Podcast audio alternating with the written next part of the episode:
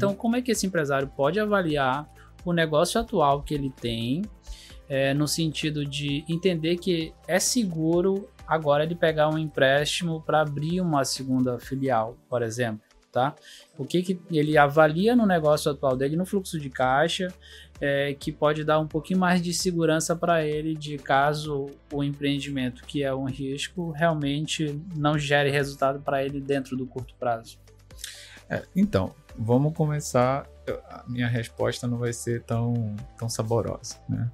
É, estabilidade ela não existe. Então, no mundo dos negócios, empreender é risco total o tempo inteiro. Né? O que, que você tem que avaliar?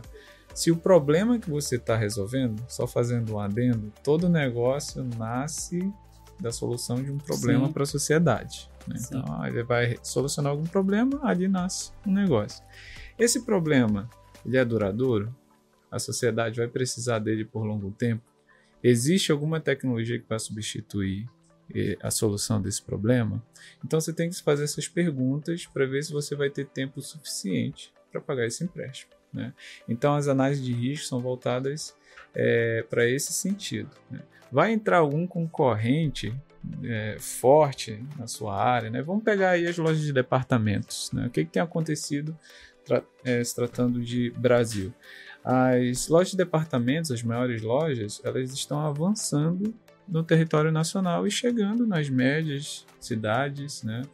Depois estão indo para as pequenas. E isso incomoda o empresário local. O que, que ele tem que fazer, já que está vindo? Né? Ele já tem que pensar em ter um outro negócio para resolver outros problemas ou até atender mesmo essas grandes empresas e pensar numa forma de vender o negócio dele para essas grandes empresas, porque ele não vai conseguir combater. Né? Sim. Tá vindo um gigante ali e vai engolir ele. Então, tem tudo a ver com o risco do negócio. Né? Você precisa analisar se o problema vai ter longevidade.